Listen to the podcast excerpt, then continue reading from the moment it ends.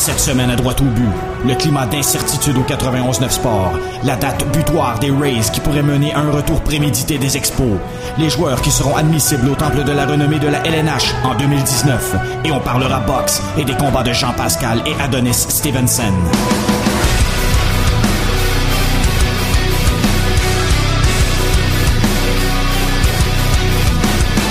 Nos panélistes, Carl Vaillancourt, TVA Rivière-du-Loup, Frédéric Daigle de la presse canadienne et Sébastien Gauthier, analyste Box 98.5. Le podcast Droit au but, c'est maintenant. Voici vos animateurs, Jean-François Dos Santos et Gavino De Falco. Mercredi 21 novembre 2018, bienvenue au podcast Droit au but. Mon nom est Gavino Defalco et je suis accompagné de mon bon ami Jean-François Dos Santos. JF, comment ça va? Ça va quand même bien, mais ça pourrait aller mieux. Température extérieure. là, arrête, plus arrête. Ah, Colin, on, est, on est à un mois de, de l'hiver, puis regarde, on, est, on dirait qu'on est au mois de janvier. Je suis là. déjà tanné de pelleter. là. Ah, parle-moi-en pas. Écoute, on va commencer par parler de la situation critique au 91.9 Sport, euh, la station qui risque de changer de format là, au mois d'avril prochain pour euh, euh, faire place à la musique. Écoute, c'est une triste nouvelle quand même. Là.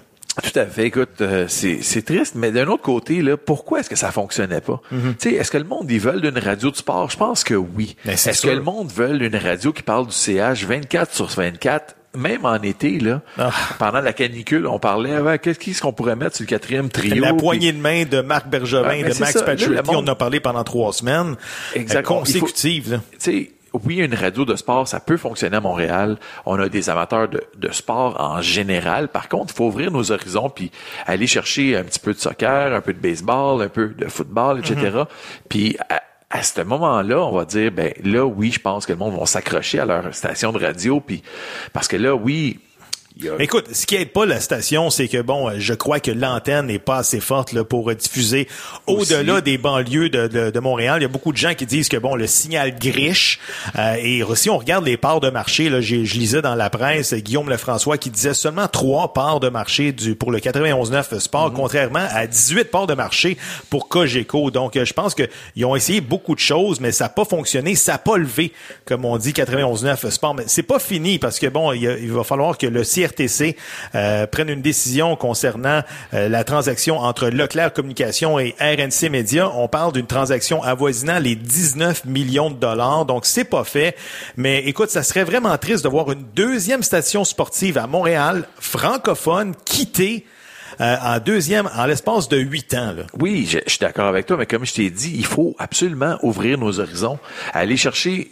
hey, Il y, a- il y a des beaux sports, y y il y a du monde qui connaît ça dans plein de milieux, puis on est toujours fermé à, au même visage, au même sujet. Ouais. Puis c'est ça le problème. Le problème, c'est que souvent, ça a été associé à Radio CH, comme on dit. Effectivement. Notre deuxième sujet, écoute, le président de l'Impact de Montréal, Richard Legendre, qui va quitter euh, ses fonctions au mois de décembre prochain.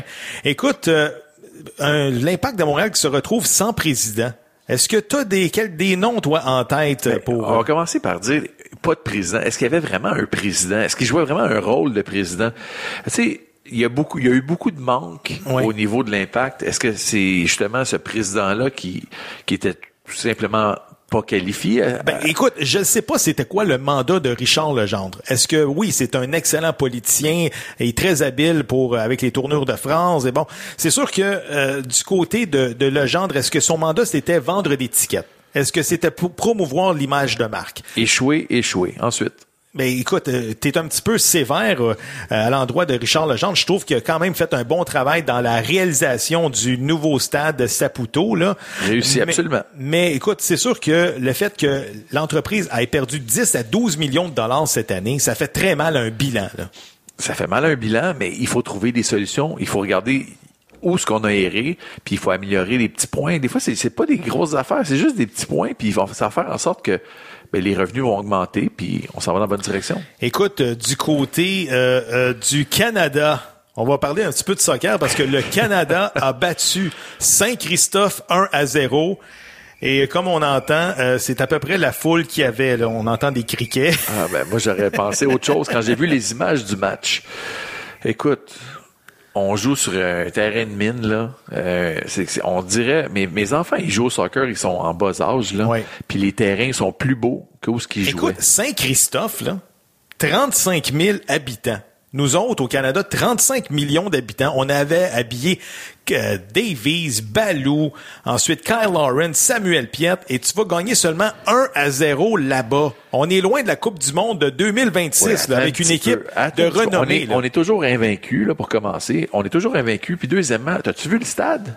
OK? Fait que si tu vois, regarde le stade comment que c'est, là, imagine où C'est est-ce une dormi, excuse. où qu'ils ont dormi, C'est ces pas une gars-là. excuse, c'est quand non, même. Non, non, non, non, moi je trouve c'est pas c'est une excuse là. Ben, c'est c'est c'est le même terrain pour les deux équipes. Et en plus de ça, le match était même pas diffusé à une télévision Ah, traditionnelle. c'est Tu sais, je- blâme un peu TSN avec leurs cinq postes de, de TV là, c'est TSN 1 2 3 4 5. Mais tu sais, ils présentent trois euh, ils présentent euh, le, le même événement sur trois de leurs chaînes. Ouais, Mettons trois matchs de hockey encore. C'est c'est la même chose. Trois matchs de hockey, puis souvent, le, le même match de hockey trois fois sur trois, trois postes différents. Voyons. Absolument. il faut, il- encore une fois, il faut ouvrir nos horizons puis aller regarder d'autres sports que juste le hockey. Écoute, les images étaient épouvantables. On dirait que c'était filmé avec un iPhone puis c'était shaké. non, non, d'après moi, c'est un Samsung. Écoute, on va jaser un petit peu euh, des séries de la MLS qui reprennent euh, l'action en fin de semaine. Mais écoute, euh, si je lisais dans un article sur The Athletic, euh, pas plus tard que hier, la MLS, je sais pas s'ils ont écouté le podcast droit au but, mais ils prennent en considération le fait que, bon, les séries, là, ça marche pas, c'est bien trop long. On dirait le ben- calendrier de la Ligue nationale de hockey est tiré sur deux mois, les Hey, séries. on le sait qu'il y a un break international ces dates-là, puis tu mets ça en plein milieu de tes playoffs. Non, mais ça fait aucun sens. Qu'est-ce qui arrive si, on va dire, on, on va faire un beau petit scénario. L'impact est en série d'après-saison. Oui. Samuel Piet est envoyé au Canada. Oui, parce que Et bon, il se blesse. l'appel à la nation, c'est vraiment la priorité. Non, exactement. Il se blesse. Il se blesse. Il arrive quoi? Il est pas disponible pour euh, la, la finale de conférence, pas grave. Ça fait aucun sens. Ça fait on le sait d'avance, les dates. On les sait des années à l'avance. Mais oui, Fait que, pourquoi jouer avec ça? Ça aurait dû déjà être fini de toute façon. Il y a de la neige partout. On est en Amérique du Nord, là. oui, c'est vrai. Donc euh, là-dessus, je suis d'accord avec toi. Donc euh, on oublie là, la Super League, là, MLS, Liga Ah, mexicaine. aïe. Voyons, donc ça marchera jamais. Là. Tu sais, nous autres, notre calendrier pour le soccer, je m'excuse, mais c'est de mars à octobre ou début novembre. Fini ça avant la deuxième fenêtre inter- internationale. Ça pue de bon sens. Écoute, euh, j'aimerais ça te jaser de la valse des coachs dans la Ligue nationale parce que bon, le coach de- des Blues de Saint-Louis a perdu son emploi et c'était au tour euh, hier justement de Tom McClellan de faire congédier par les Oilers d'Edmonton. Écoute, je pense qu'il y a des directeurs généraux qui ont écouté justement à droite au but parce qu'on en a parlé il y a quelques semaines. On disait, bon, d'après moi, il y a des têtes qui vont commencer à tomber. Puis depuis, écoute, ça, a l'effet, ça a fait un effet boule de neige. Puis ça- d'un côté et de l'autre, là, il y a eu plusieurs congédiements. Sais-tu quoi? On a un extrait audio de la conférence de presse du nouvel entraîneur Ken Hitchcock des Oilers d'Edmonton. On écoute. Oh, the clock on my embalming room wall is ticking down, Ultimate Warrior. The match that you asked for, the body bag match. You know my Undertaker derives all his strength from any object to do with the funeral home, the urn, the casket, and tonight, the body bag? Ouais, pour ceux qui euh, l'ont pas euh, reconnu, c'est Paul Bearer, le gérant de Undertaker. Je pense que c'est une copie conforme de Ken Hitchcock. Et je là, me mais- demande s'il arrive en arrière du banc avec son, son urne. Non, mais Ken Hitchcock, qui a 67 ans, je m'excuse pour le virage jeunesse, on met ça au vidange. Écoute, ça fait deux ans que Ken Hitchcock est prestataire de pension de vieillesse euh, du gouvernement fédéral du Canada. Mais je m'excuse, penses-tu qu'il va être capable d'implanter un système et faire en sorte que les Oilers vont retourner en séries éliminatoires? à court terme, c'est correct, selon moi. Il y a beaucoup de bagages, beaucoup de connaissances. Par contre, est-ce que c'est un coach qui est capable de s'adapter à la nouvelle Ligue nationale? Je ne crois pas.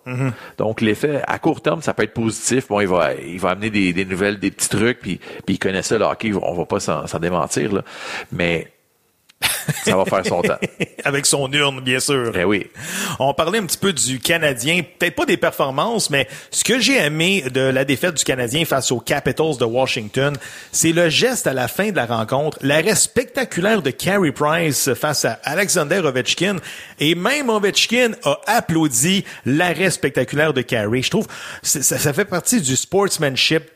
Tu sais, je veux dire, pourquoi On n'en voit pas assez de ça. on n'en voit pas assez. Comment ça se fait qu'il n'y a pas de respect mutuel comme ça dans le hockey lorsqu'on voit dans la NFL que à, à la fin du match, là, On se donne des poignées de main, c'est beau, big, t'as bien joué, non, non, c'est- non. c'est un des seuls- pas ça dans la NHL? C'est un des seuls sports où ce que le respect, il est tout simplement pas là. Tu sais, les coups à la tête, on fait des, des règlements, des si, des procédures, puis tout ça. Pourquoi? S'il y avait du respect, il n'y en aurait pas de coups à la tête, là. Oui, ça peut arriver un accident, puis ça peut arriver. Mais en général, là, c'est prémédité. Puis pourquoi? Parce que le monde, ils n'ont pas de respect les uns pour les autres. Tu regardes dans les autres sports, puis ça, c'est une culture qui vient de l'enfance, là. Tu sais, bon, tu respectes ton adversaire, puis tout va mieux pour tout le monde. Ouais, je suis d'accord avec toi. En terminant, toi, Jean-François de Santos, expert de NFL, j'aimerais ça que tu me racontes un petit peu le match que tu as vu, le match du lundi soir entre les Rams et les Chiefs de Kansas City. Ça finit combien? 54 à 51. Ça n'a pas juste de bon. Les gens 14 adorent touchés. ça. 14 Les gens- touchés. un C'est un match. Écoute, ça a été un match, là, euh, du côté euh, partisan. Eh tu oui, regardes, le tu regardes, spectacle c'est un spectacle tout à fait remarquable. Par contre, il y a eu des graves erreurs de coaching dans, dans ce match-là. Tu, tu- tu regardes ça, le- le- autant d'un côté, les décisions qui ont été prises, autant d'un côté que de l'autre, tu fais comme, mais voyons donc, pourquoi, pourquoi faire ça? Tu il reste un peu de temps, puis tu continues à faire des, tu, tu mènes le match, tu décides de faire des jeux de passe, ça fait aucun sens. Tu cours le ballon, puis non, pourquoi? On dirait que non, ça avait l'air d'un match justement de NCAA là, où ce que on veut des points pour le classement, euh, Pour les que- statistiques, pour pour les les statistiques, pour les- oui. ouais, exactement. Ça avait aucun rapport. Tu, joues pas pour gagner là, tu joues pour faire un spectacle ou peu importe. Ouais, mais l'amateur moyen, là, il adore ça. Oui, oui, Bien non, plus mais qu'un match genre de placement 6 à 3. Là. Je m'excuse, je regarde le box score je- le lendemain, 54-51. Wow! Ah, je suis d'accord. Le match, c'était, c'était enlevant. Là, tu regardes ça, puis c'est d'un côté un touché, de l'autre côté un autre touché. On aurait dit une gang de chums qui s'en vont au parc jouer, là, puis les matchs, ils finissent par des scores euh, exorbitants comme ça. Mais, tu sais, ça, oui, c'est le fun à regarder. Par contre, moi, je pense qu'il y a eu des, des, des graves erreurs, puis ça peut même laisser des séquelles. Tu, sais, tu regardes ça, les défensives, là, ben, autant d'un bord que de l'autre. Ah, il y en avait de la ils sont défensive? Fait, ouais, c'est ça, ils se sont Ok. fait traverser. C'était pas juste une offensive sur le terrain, puis aller jouer, amuser, euh, amusez-vous, là. En terminant, Jean-François, faut s'arrêter là-dessus, mais oublie pas de loader ta carte de crédit parce que c'est le vendredi fou, vendredi prochain, et le cyber lundi. Je sais pas si genre t'achètes beaucoup de cadeaux de Noël, là, mais c'est là. là. Non, ben c'est le Père Noël qui fait ça chez nous. Oui, ah, excuse, oh, c'est vrai, le Père Noël. Écoute, euh, après la J'espère que mes pause, enfants regardent pas. après la pause, on va rejoindre Carl Vaillancourt pour faire un tour d'horizon dans la Ligue nationale. Pour nous joindre, visitez la page Facebook Droite au but ou bien sur Twitter podcast Droite au but. Nous attendons vos suggestions et commentaires. Et comme dirait la mascotte des Canadiens, youpi, j'ai hâte que le baseball revienne? C'est le moment de faire un tour d'horizon sur la Ligue nationale de hockey avec le journaliste de TVA à Rivière-du-Loup, Carl Vaillancourt. Carl, comment ça va? Ça va très bien, vous, messieurs. Oui, ça Très va bien. merci. Carl, cette semaine, on a décidé de faire un petit débat sur les joueurs qui seront éligibles et qui pourraient faire leur entrée au Panthéon du hockey dès la saison prochaine. Tout d'abord, Carl, on te déroule le tapis rouge. Vas-y avec tes choix. Ben, D'abord, il va y avoir Bill Daly. Que cette année, il y a eu Gary Bettman. fait qu'on va avec ça. Oh, une belle petite Euh, flèche là au commissaire du hockey. Ouais, c'est bon. Bill Daly ensuite? Euh, ensuite, probablement, euh, il va y avoir, euh, écoute, sans l'ombre d'un doute. euh, mais sans l'ombre d'un doute, écoute, c'est difficile à déterminer. hein. Ça veut dire, il y a plusieurs choix qui sont intéressants. Un choix, moi, qui va surprendre beaucoup de monde, un certain Boris Mihailov.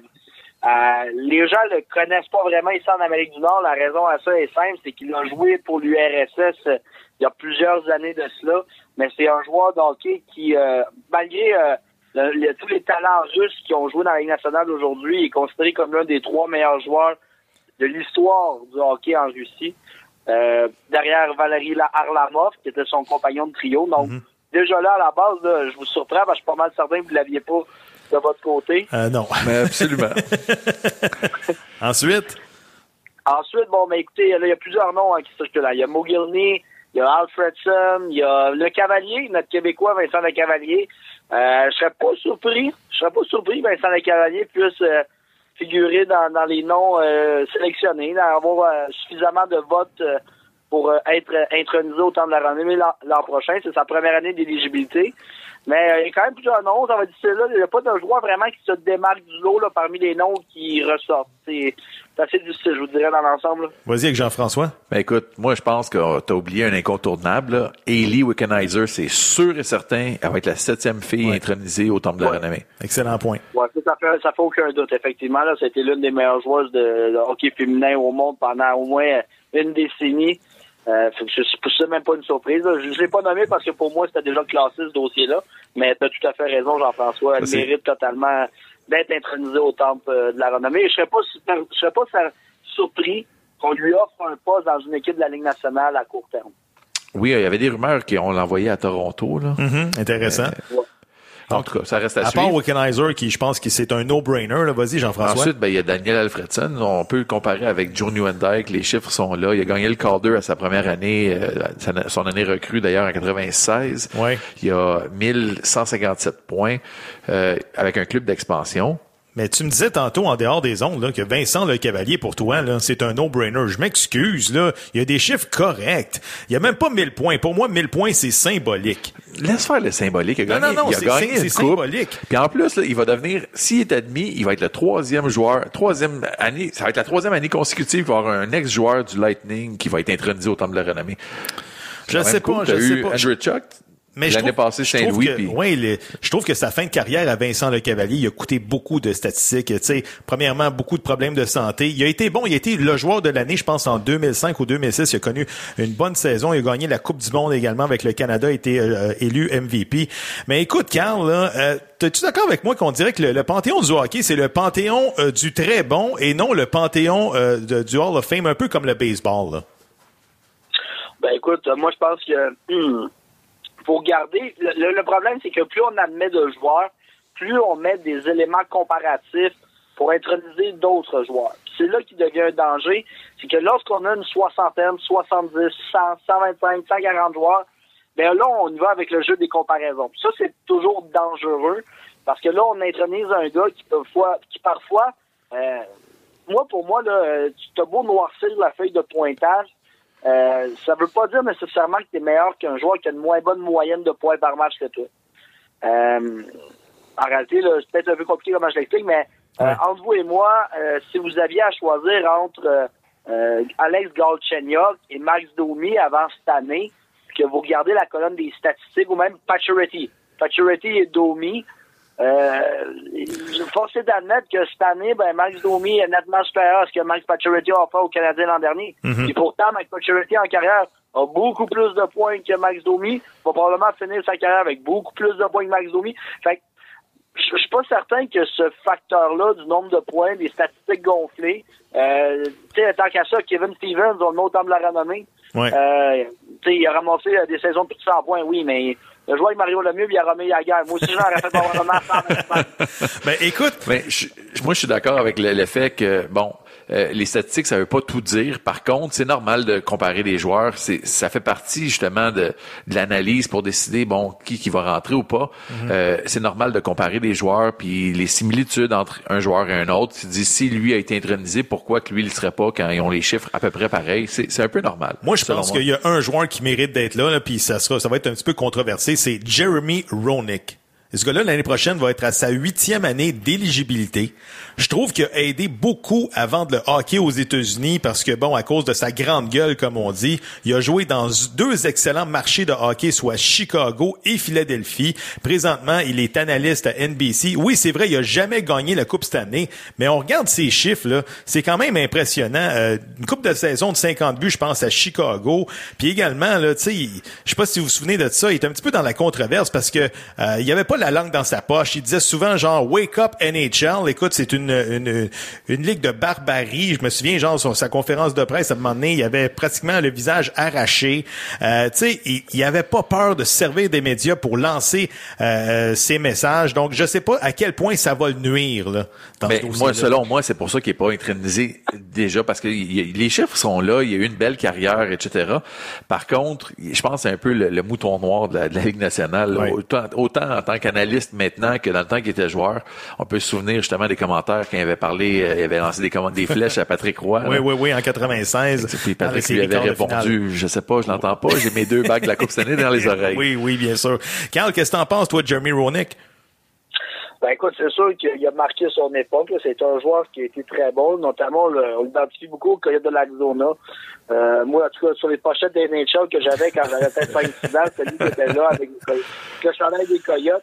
Mais euh, non, c'est un, excellent joueur de. Est-ce qu'il mérite d'être intronisé au temps de la renommée? Je sais pas. Je, la. Quand je regarde les noms, tant qu'à moi, Rob Bradamo, euh, il passe bien avant lui. Ah, ah, Euh, Je suis tout à fait d'accord avec toi. Je suis tout à fait d'accord. En plus d'avoir gagné une Coupe Stanley, ben, il a, il a marqué son... leader, leader. Exactement, il a marqué son, son, son époque. Oui, mais tu sais, je veux dire, il a pas marqué l'histoire de la Ligue nationale, Rod Brindamour. là. C'est un joueur honnête, là, mais tu sais. Non, c'est euh, plus qu'un joueur honnête, c'est un excellent joueur. Ben, c'est un leader, Correct. c'est un leader, c'est un gars qui a du cœur, c'est un gars qui Exactement. donne 70 points par saison sans problème, 60, 70, ben des fois. Euh, c'est un gars qui est là à tous les matchs, qui se présente à tous les matchs. Euh, Jeremy Roenick, là, euh, je peux pas en dire autant. Là. Euh, c'est un gars qui était, oui, combatif, c'est un, c'est un grinder de, de luxe, on peut dire. Un grinder de luxe qui a déjà marqué deux fois 50 buts, je m'excuse. Il y avait du talent, Jeremy façon. Roenick, euh, au Mike début de sa carrière. Mike Bossy a fait 10 saisons de 50 buts avec Brian Trottier. Ah, mais c'est c'est quand même des joueurs comparables. Tu sais, si on y allait justement avec les comparaisons. Là, tu regardes Ronick, tu regardes Brin d'Amour, le Cavalier. C'est des joueurs quand même similaires. Là. Ouais. Ouais. Mais moi, je vais y aller avec un- C'est difficile de, de déterminer parce que même Alfredson rentre là-dedans. Il y a plusieurs joueurs, que pendant le bon moment, on se souvient d'eux et on dit, ah, connu des moments exceptionnels. Mais ils ont aussi le, le moment peut-être moins exceptionnel, ceux qui ont étiré leur carrière. Le Cavalier, comme tu en parlais tantôt, il n'y a pas eu des moments glorieux avec les Flyers. Euh, par la suite, euh, on regarde euh, même chose du côté d'Alfredson, rendu avec les Red Wings, il se faisait vieux, c'était plus difficile. Fait que Ouais. C'est sûr et certain que de ce côté-là, je suis pas tellement, euh, tu sais, je veux dire, c'est difficile de, de dire, est-ce qu'il y a un joueur qui se, Ouais. qui, de la mêlée? Moi, je pense que non. C'est sûr. Que ça va dépendre de ce que les gens regardent.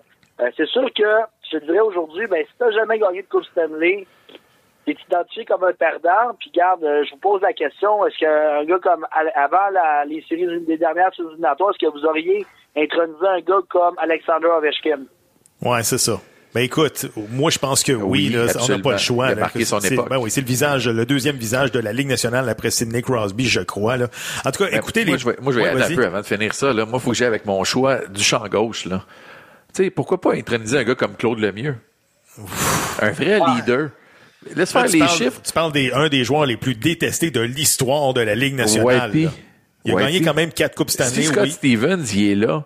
Puis on l'a intronisé pour avoir fini des carrières. Là. Pourquoi est-ce qu'on dirait pas que Claude Lemieux était c'est un vrai leader? Là? Sais, qu'est-ce que un vrai de vrai, quatre coupes Stanley. Ben, c'est- ça, c'est un excellent point que tu dis là. Euh, Claude Lemieux, là, euh, il y avait deux Claude Lemieux. Il y a Claude Lemieux des saisons régulières, il y a Claude Lemieux des séries. Euh, ce gars-là, en saison régulière, t'aide à te rendre jusqu'aux séries, mais c'est un élément, je te dirais, qui, qui ne détonne pas. Arrivé une fois en séries éliminatoires, on se souviendra dans ces séries où il avait marqué, je pense, 10 ou 12, 11 buts, dont euh, la plupart de ceux-là étaient, je pense, 6 buts gagnants. Ou... Ouais. C'était c'était phénoménal. Là. Ouais. J'étais trop jeune pour m'en rappeler, là, mais tout le monde en parle encore. Quand j'entends mon père parler d'hockey du Canadien, puis euh, c'est un fan qui est plutôt mitigé du côté des Canadiens, là, désillusionné avec les années, comme la plupart des gens, euh, Claude Lemieux revient automatiquement. Là. Fait que pour les Québécois, je pense que oui. Je pense que Claude Lemieux euh, euh, pourrait, pourrait, sans nombre d'un doute, euh, être considéré. Écoute, il a gagné quatre coupes Stanley, une avec le Canadien, deux avec les Devils avec sur deux époques différentes et une avec l'Avalanche du Colorado. Moi, j'aimerais ça vous amener un autre joueur, Alexander Mogilny. Qui écoute, je connais pas un gars qui a, qui a, qui a pas marqué 76 buts dans une saison puis est pas au panthéon du hockey. Là. Écoute, ça fait, je pense, sa onzième année d'éligibilité. Puis il faut dire que Mogilny s'est amené dans la Ligue nationale. Il a déserté euh, l'URSS à l'époque, ce qui était extrêmement dangereux. Il a mis sa vie en danger pour jouer dans la Ligue nationale de hockey. Puis ça a été un pilier, puis un modèle à suivre et un pionnier pour tous ces joueurs-là qui proviennent de l'Europe de l'Est. Je sais pas qu'est-ce que vous en pensez. Puis on regarde ces chiffres là à Mogilny, c'est quand même remarquable. Le gars, il a connu des saisons de 76 buts avec les Sabres de Buffalo, 55 avec les Canucks de Vancouver. Euh, il y a plus d'un point par match. Je sais pas, mais c'est un no-brainer là, pour moi. À l'échelle internationale, Mogilny, je m'excuse, il était reconnu là, euh, au même titre que Pavel Bourré et il a pavé la voie pour des gars comme Alexander Ovechkin. Ben, c'est un bon point que tu amènes là. Puis euh, oui, peut-être Mogilny. Puis vous voyez, là, euh, si on compare là, un gars comme Paul Carrier. Paul Carrier, euh, il- tout un joueur, il a joué pas presque 1000 matchs, il n'a pas atteint le cap des 1000 matchs, mais quand même moins de points, moins de buts qu'un gars comme, tu sais, on parlait tantôt des statistiques, que c'est pas vraiment important. Mais lorsqu'on veut comparer deux joueurs, euh, ben, effectivement, qu'on n'a pas vraiment le choix de regarder cet aspect-là pour les comparer. C'est des gars qui avaient des joueurs à caractère offensif. Mogilny a gagné une Coupe Stanley, ce qui n'est pas le cas pour Carrier non plus. Mhm. Euh, il a gagné également la médaille d'or aux Jeux Olympiques en 88 avec l'Union euh, l'Union soviétique. Carrier l'avait gagné avec le Canada en 2002. Euh, ils ont des, ils ont des feuilles de route pas mal similaires. Carrier a été intronisé au temps de la renommée. Lui en fait partie. Euh, fait quand on regarde ça, on se dit est-ce que Mogilny pourrait l'être? Ben, comme je disais tantôt, euh, on a pas mal un lot de joueurs similaires. Mais euh, avant de donner peut-être une intronisation à Mogilny, moi j'irais avec son ancien coéquipier avec des Maple Leafs de Toronto, Curtis Joseph. Je sais pas ce que vous en pensez, là, mais Curtis Joseph a été un des gardiens, c'est un des gardiens les plus victorieux de l'histoire de la Ligue nationale de hockey. Euh, bon, certes, euh, il y a toujours de la difficulté en séries éliminatoires, là, on se souviendra, ça a pas toujours eu des moments glorieux. Euh, mais quand même, euh, il a gagné quand même des trophées Vizina. Euh, il a gagné une Coupe Stanley. Il a gagné une Coupe avec euh, les, les Stars de Dallas de mémoire. Ouais, je sais pas pour Curtis Joseph, là. Ben, il est similaire à Ed Belfour, qui lui aussi a été intronisé. Absolument, ouais, mais là, présentement, tu as des gars comme Chris Osgood qui est à sa sixième Ah, année, non. mais je sais Ben pas, tu sais, je veux Chris dire, je pense pas. C'est des gars qui ont des excellents chiffres parce que, mais ils ont des C'est ex... c'est un backup, exact. C'est un backup, là. À ça, Anthony Mimi, il n'aura jamais non plus de, de Hall of Fame. Là, ça, on viendra pas fou. Ben, ça dépend s'ils gagnent le Connie Smythe cette année. En tout cas, bref. Si, puis si je vous parle de, du numéro... Ah, regarde, même gagnerait le Conn Smythe, même s'il scorait 10 buts dans les séries, regarde, puis si je vous Non, non. parle de AK-27, AK-27, ça, ça me dit rien, ça. Kovalev? Kovalev. Ben, peut-être, Kovalev? Ben, pourquoi pas? Peut-être. Peut-être. Ah, ben, peut-être, mais Non, ça va non. dépendre. Parce que si on lui pose un cœur d'ici là, peut-être. Non, mais c'est ça, tu sais, on dirait que, écoute, faut, faut, pas, faut pas oublier que c'est également un exercice de relations publiques, là. Puis Kovalev avec les journalistes, pas sûr, là. Tu sais, tu sais, Ouais, bon, on- il va pour le talent, là. Oui, le il avait un talent fou, indéniablement. Mais comme euh, Carl disait, il aurait eu besoin d'une transplantation puis euh, un double pontage euh, parce que Carl, il se présentait pas à chaque match. En tout cas, hey, on n'a pas fini d'en débattre. On n'a plus le temps, Carl, mais écoute, merci beaucoup. Puis c'est sûr qu'on parle de l'actualité de la Ligue nationale la semaine prochaine. Ça va me faire plaisir, monsieur. Passez une excellente fin de journée. Merci, Carl. Merci. You're listening to the best podcast in Montreal. Droito Bill. With your host Covino DeFalco and J.F. Dos Santos. C'est l'heure d'aller faire un survol sur les sujets chauds dans l'actualité sportive avec le journaliste de la presse canadienne, Frédéric Daigle. Fred, comment ça va? Ça va bien, merci. Fred, tout d'abord, on apprenait la semaine dernière que la station de radio 91.9 Sport risquait fortement de changer de vocation au printemps prochain pour devenir une station de radio musicale. Et si la transaction est acceptée par le CRTC, ça voudrait dire qu'une deuxième station de radio 100% sport en moins de huit ans pourrait cesser ses activités à Montréal. Fred, tes impressions? Ouais, moi, je trouve ça très triste. Mais d'abord, premièrement, il, faut, faut le dire, là, comme la plupart des artisans du 91.9 ce sport l'ont dit depuis que cette nouvelle-là est sortie, la station est pas morte encore. là. La décision du CRTC viendra pas tout de suite, puis il va y avoir encore des shows de sport à ce poste-là pour une coupe de coupe de semaines, une coupe de mois, selon ce qu'on ce qu'on comprend. Euh, bon, le, le milieu des médias est, est un milieu euh, très euh, comment je dirais, c'est pas l'âge d'or des médias présentement Mhm, mhm. Et, les jobs sont difficiles à trouver, sont difficiles à garder, des bonnes jobs là, tu sais, qui te permettent de, de faire vivre euh, ta, ta famille ou juste de bien vivre, même si t'es un, un jeune journaliste tout seul dans la vie là. Il y en a pas tant que ça. C'est, il y a beaucoup de statuts précaires.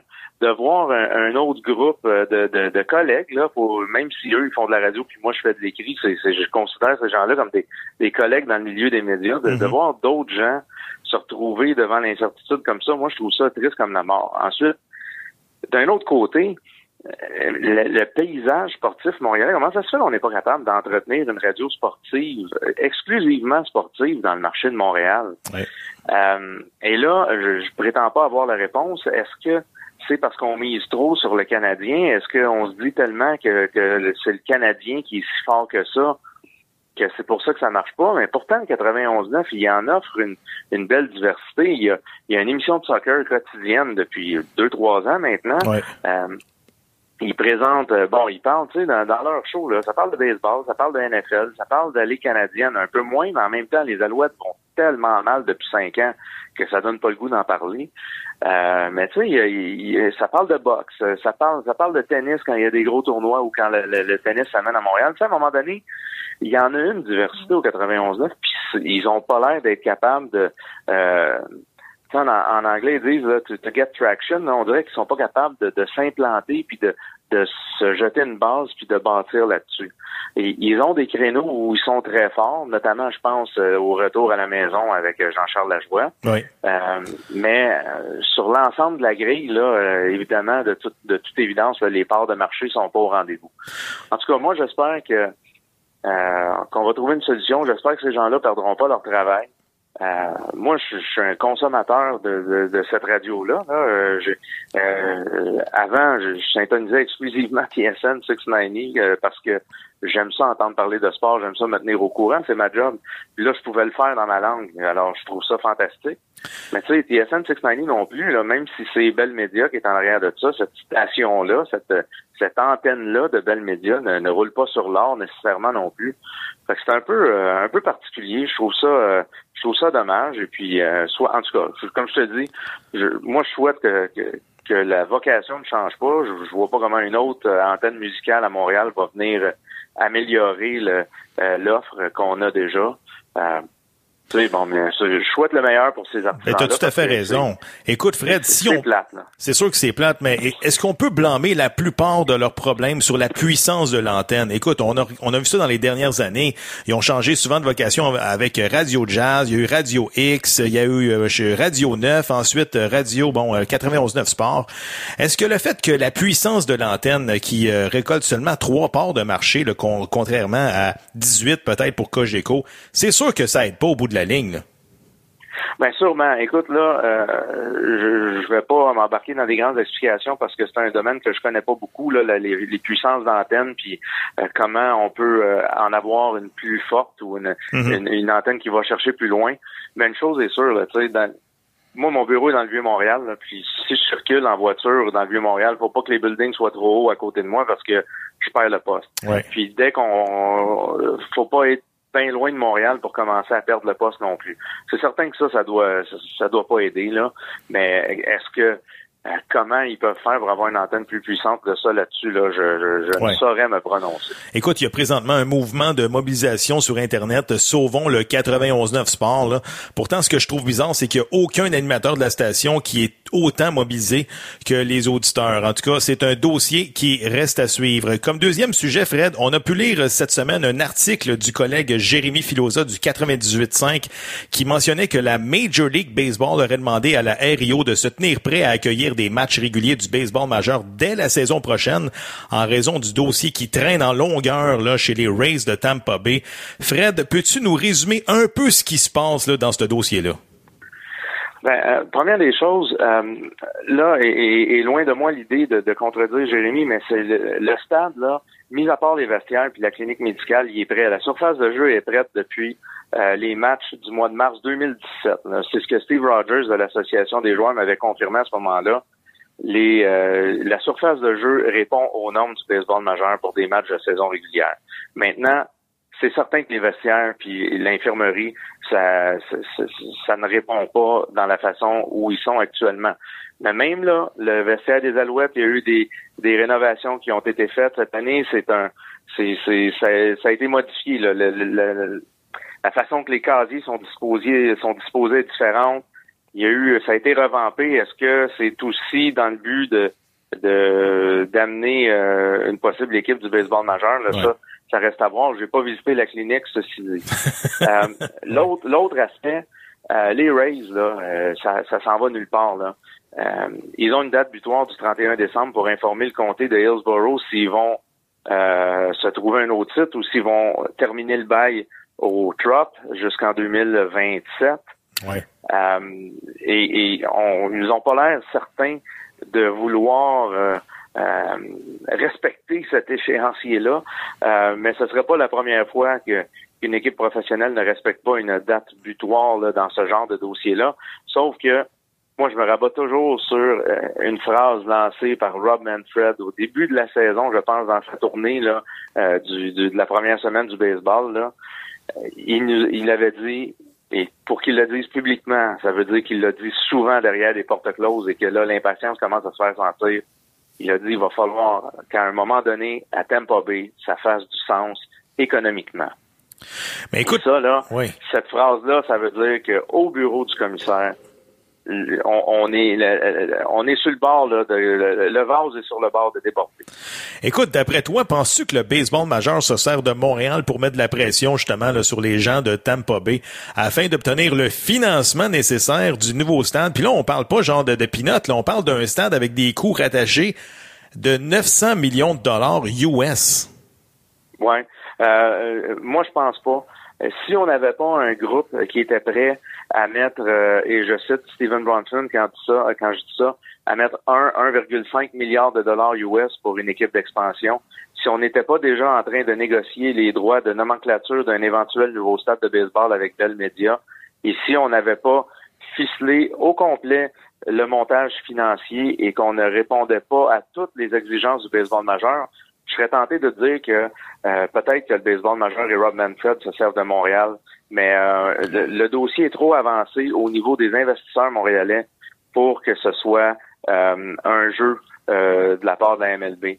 Moi, je pense que Montréal est, Montréal est, est, est en liste soit pour accueillir les Rays, ça ne fonctionne plus à Tampa, soit pour accueillir une des deux équipes d'expansion qui viendront dans le prochain mandat de Rob Manfred, parce que depuis le jour 1, Rob Manfred parle de faire passer les cadres du baseball majeur à 32 équipes. Intéressant. En terminant, Fred, on va parler de quelques joueurs autonomes dans le baseball majeur qui ne laissent personne indifférent. On va commencer avec le voltigeur de droite des Nationals de Washington, Bryce Harper, qui aurait refusé il y a quelques semaines de cela une coquette somme de 300 millions de dollars pour 10 ans. Fred, tu seras d'accord avec moi si je te dis que la maison de Bryce Harper à Washington est déjà à vendre. Là? Ouais, je pense que le quand tu refuses là euh, un, un, montant comme ça, euh, ça en dit long sur tes intentions. euh, parce que euh, tu sais, entre 300 et 350 millions sur 10 ans, c'est 5 millions par année, là, on parle de, d'un montant qui, qui, qu'on est capable d'aller chercher en négociant, je pense. En tout cas, j'ai, rarement négocié dans ma vie des contrats de cette ampleur-là, mais ce, ce montant-là me laisse croire que c'est pas au niveau de l'argent ouais. que ça achoppe. Moi, je pense que Bryce Harper euh, a besoin de, de a besoin d'un changement d'air. Et là, écoute, il, il, va en avoir, là, puis il va avoir l'argent qu'il veut probablement. Euh, peut-être pas sur la durée, par contre. Peut-être qu'on sera pas prêt à s'engager pour 10 ans avec Bryce Harper. Peut-être qu'on va vouloir aller jusqu'à 35, 40 millions par année, on sait pas. Euh, j'ai lu la semaine passée qu'il cherchait un contrat semblable à celui de Giancarlo Stanton qui touche là, j'ai pas les chiffres exacts, mais je pense que c'est autour de 33 millions par saison. Euh, alors, lui, s'il veut 33 par saison, peut-être que ça va être 33 pour 8 ou 33 pour 6. Ouais. Ou si on lui donne 10, il va peut-être avoir des clauses d'option, des, des clauses de sortie là, de part et d'autre à des points charnières dans le contrat, un peu comme Clayton Kershaw avait avec les Dodgers. Et, et on voit ça dans plusieurs contrats maintenant au baseball majeur. Ouais. mais euh, oui. vois-tu, je lisais aujourd'hui, euh, est-ce que c'est, euh, voyons, j'oublie son prénom, Plante là, de RDS, qui disait que oui. les Yankees Yannick avaient Plante. des... Yannick Plante qui avait évoqué, là, les Yankees avaient évoqué un scénario pour faire jouer Bryce Harper au premier Oui. et ne pas toucher à leur champ extérieur. Euh, je peux te dire que moi, en tant que fan des Yankees, ça, ça, fait bien mon affaire, ce scénario-là. Là? Oui, j'ai lu, j'ai lu la même chose que toi, puis c'est une rumeur présentement qui est sur le site de MLB.com. Écoute, Harper qui a claqué 34 coups de circuit, 100 points produits, malgré une moyenne de 249 et avec 169 retraits au bâton, ce qui est beaucoup trop dans le cas de Bryce Harper. Écoute, euh, Fred. Hey, Simon, excuse-moi, Gavino, Oui, une seconde. vas-y. Si mon souvenir est bon, là, Oui, Harper, au mois de mai, il frappait pas pour 200. OK.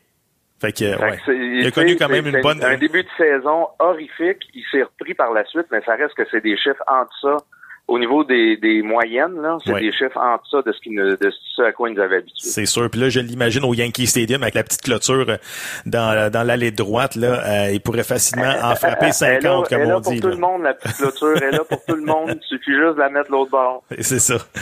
Écoute, euh, Fred, dans le cas du super joueur de troisième but, Manny Machado, penses-tu que les Dodgers de Los Angeles vont tenter de le garder malgré qu'il a connu des séries éliminatoires très difficiles, autant au bâton que pour son attitude, disons, mettons, discutable? Ouais, ben, je sais pas comment les Dodgers euh, vont réussir à faire ça parce que si je me trompe pas, Manny Machado euh, a remercié publiquement les partisans des Dodgers euh, la semaine passée ou l'autre d'avant euh, pour euh, merci Los Angeles pour l'expérience. Ça avait l'air d'un gars qui était que, ses valises étaient prêtes, il était dans le dans la porte en attendant le taxi là. Euh, autres, faut pas oublier que les Dodgers ont Corey Seager qui revient probablement la saison prochaine. Là, Euh, il a subi une importante, il a pas subi un Tommy John, lui, Corey Seager. En tout cas, il a eu une importante euh, euh, blessure. Il va revenir euh, la saison prochaine, ou en tout cas pas trop tard la saison prochaine. Alors, euh, si je là, je sais pas la situation de Turner au troisième coussin. Je sais que Machado est bien meilleur que Turner, mais si Seager revient puis t'as encore Turner au troisième coussin, est-ce que tu as 30 à 35 millions par année à dépenser sur euh, Machado? Euh, je, je sais pas. Les Dodgers étaient bons avant Machado. Je pense que Machado est venu combler euh, un besoin. Il a bien fait en fin de saison. On a vu que là, la, la pression des séries cette saison, peut-être, ben, je- c'est pas la pression. Il a, il a connu des mauvaises séries. Je pense que euh, il est tombé dans une léthargie à un bien mauvais moment. C'est ça. Euh, bon, puis là, puis t'as tout là, les, les euh, tout le reste là avec son attitude puis son son no hustle puis tu sais là c'est le, le genre de le genre d'affaire que tu veux pas entendre un joueur dire ou que tu veux pas lire sur un joueur qu'un gars qui se donne pas à fond. Euh, Peut-être que pour les Dodgers aussi, l'expérience, euh, ça, ça a été plaisant pour quelques mois, mais qui sont prêts à, à passer à autre chose. hein. Écoute, j'ai lu même une, euh, une rumeur qui fait en sorte que Machado pourrait s'aligner avec les Yankees de New York. Non, mais sérieusement. Ouais, ben c'est- écoute, les, les, Yankees vont devoir faire des choix à un moment donné. et je lisais, je, parenthèse, je lisais euh, le, site de, parodie euh, The Onion cette semaine qui disait que qui avait fait un article en disant les Yankees ont trouvé une façon d'esquiver la, taxe de luxe en installant l'équipe offshore. Ils vont être rendus là s'ils signent Machado et Bryce. Harper, là, je pense. Mais faut pas oublier que les Yankees, euh, ils vont être privés l'année prochaine de Didi Gregorius parce Oui. qu'il vient d'être opéré, lui, pour une reconstruction ligamentaire du coude, de la fameuse euh, opération Tommy John. Fait que autres, ils se cherchent une solution. C'est la dernière année de contrat de Didi Gregorius aussi. Est-ce que, euh, au lieu de resigner Gregorius, il voudrait se tourner vers Machado? Mais encore là, euh, Brian Cashman, je pense que c'est sur Yes Network ou euh, dans le New York Times la semaine passée qui disait Brian Cashman, le, le directeur général des Yankees, qui disait qu'avant d'offrir un contrat à Machado, il aurait une très longue discussion avec lui au sujet de son attitude et justement de son ardeur au travail. Absolument. Alors, il va falloir, euh, si Machado a le goût de jouer euh, dans le Bronx, il va falloir qu'il convainque euh, Brian Cashman qu'il va se forcer un peu plus que ça. Machado qui a claqué 37 coups de circuit avec 107 points produits et une très belle moyenne de 297. Par contre, comme on disait tantôt, des séries très difficiles et une série mondiale très difficile avec une moyenne de 182. Seulement 4 coups sûrs en 22 présences contre les Red Sox de Boston. Ça reste à suivre. Écoute, Frédéric Daigle, journaliste à la presse canadienne, un gros merci. On n'a plus le temps et on se reparle bientôt. Hey, c'est toujours un plaisir. À la prochaine.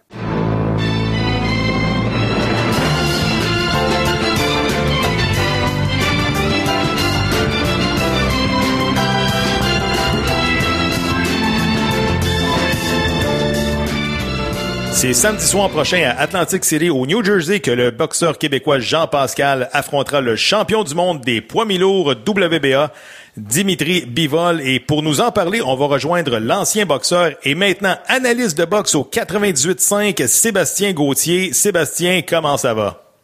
Eh, Ça va très, très bien. Il faut. Il y a de la bonne boxe, ça va tout le temps bien. Absolument.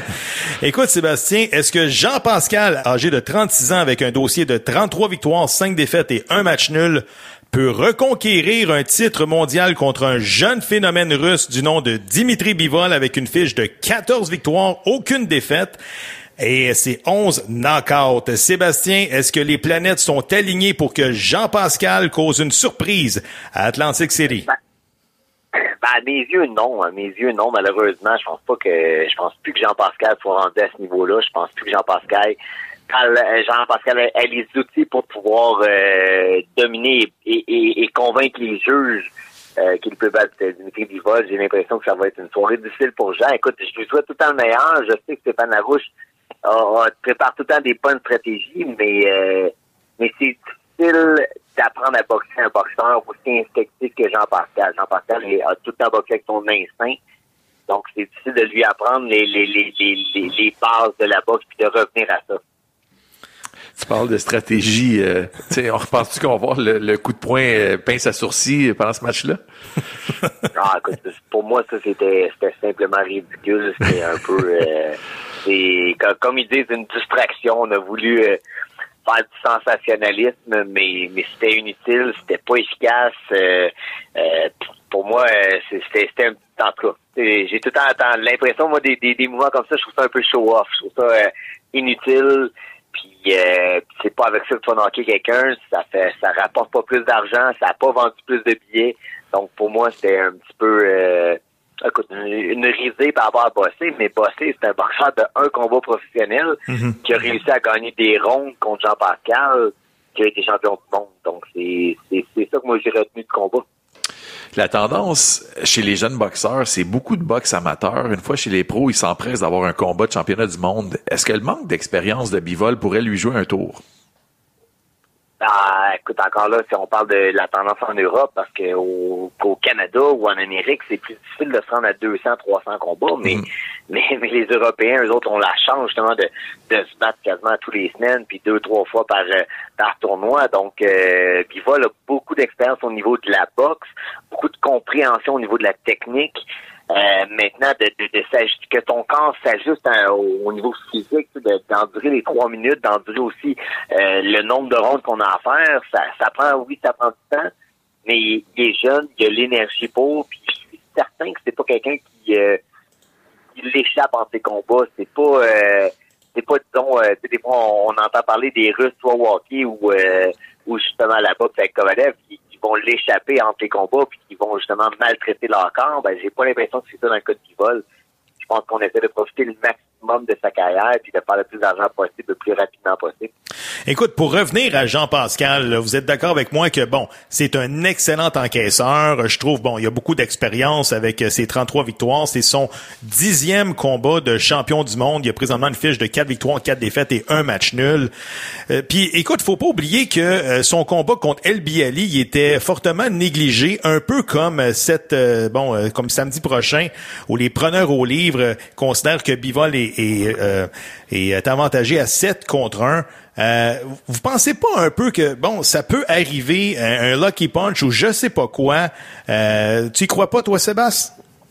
Ben, écoute, j'aime bien Jean-Pascal, j'aime ce qu'il a amené à la boxe, mais je suis réaliste. Moi, j'avais Jean-Pascal gagné avant le combat contre El Biali parce que justement, je savais ce qu'il avait comme adversaire, je savais qu'on avait bien choisi l'adversaire. Mais dans le cas de Bivol, euh, j'ai analysé ses habiletés, j'ai analysé son style. Puis, euh, Jean-Pascal a un paquet d'habiletés qu'il n'utilise pas malheureusement. Il a un bon jam, mais il n'utilise pas ou sait pas quand le lancer. Donc c'est à ce niveau-là. Je pense pas que on peut pas apprendre à un vieux singe à faire la grimace. On peut pas apprendre à Jean-Pascal à boxer techniquement et de manière intelligente quand toute, toute ta carrière, c'est un boxeur d'instinct, d'explosion, un boxeur justement qui, qui surprenait les adversaires. Il vieillit, il perd ses réflexes, il perd sa vitesse, puis surtout, il absorbe beaucoup plus de coups de poing que dans le passé. Avant, il les esquivait, maintenant, il les absorbe sur les gants. Il y a des coups de poing à la tête, puis des coups de poing à la tête, ça, ça fait du dommage à long terme. Absolument. Faut faire noter que Sébastien, tu vas être à la description du combat avec euh, Jacques Thériault samedi prochain. Donc, pour ceux qui veulent commander le, le combat sur Indigo, je pense qu'il y a à peu près 70 dollars euh, pour les amateurs de boxe. Écoute, Sébastien, pour euh, justement, les amateurs de boxe vont être servis à soi parce que entourez le 1er décembre prochain à votre calendrier parce que Adonis Superman Stevenson défendra son titre de champion du monde face à l'Ukrainien Alexander Gvodzik au centre Vidéotron à Québec Sébastien, qu'est-ce que tu peux nous dire sur l'adversaire d'Adonis? Là? Et penses-tu qu'à la fin du combat, euh, Superman aura sa couronne sur la tête? Ben, écoute, ce qui est, euh, ce qui est tout le temps euh, la, chose importante dans un combat de Stevenson, c'est que c'est pas nécessairement le meilleur boxeur, mais c'est probablement le boxeur le plus dangereux, le plus puissant de la planète. Au niveau de la force de frappe, Stevenson est dans une classe à part. Puis, puis que dans tous les combats, il a tout le temps la chance de gagner. On l'a vu euh, même contre Badou Jack, il lui a fait mal au corps à la fin du combat, aurait presque passé, réussi à le passer KO. Euh, puis Badou Jack a, joué prudemment, justement, à éviter les gros coups de poing, avait un bon plan de match, puis a bien établi la boxe, mais, mais, Stevenson, cette force de frappe-là, euh, écoute, c'est incroyable. Maintenant, au niveau des habiletés, je pense que c'est de loin le meilleur boxeur que Stevenson va affronter. Je pense qu'il va, euh, euh, écoute, selon moi, va se faire dominer au niveau technique. euh, mais je pense pas que Gosvick va prendre des, des, des gros risques. Je pense que justement, il va essayer de contrôler, il va essayer de.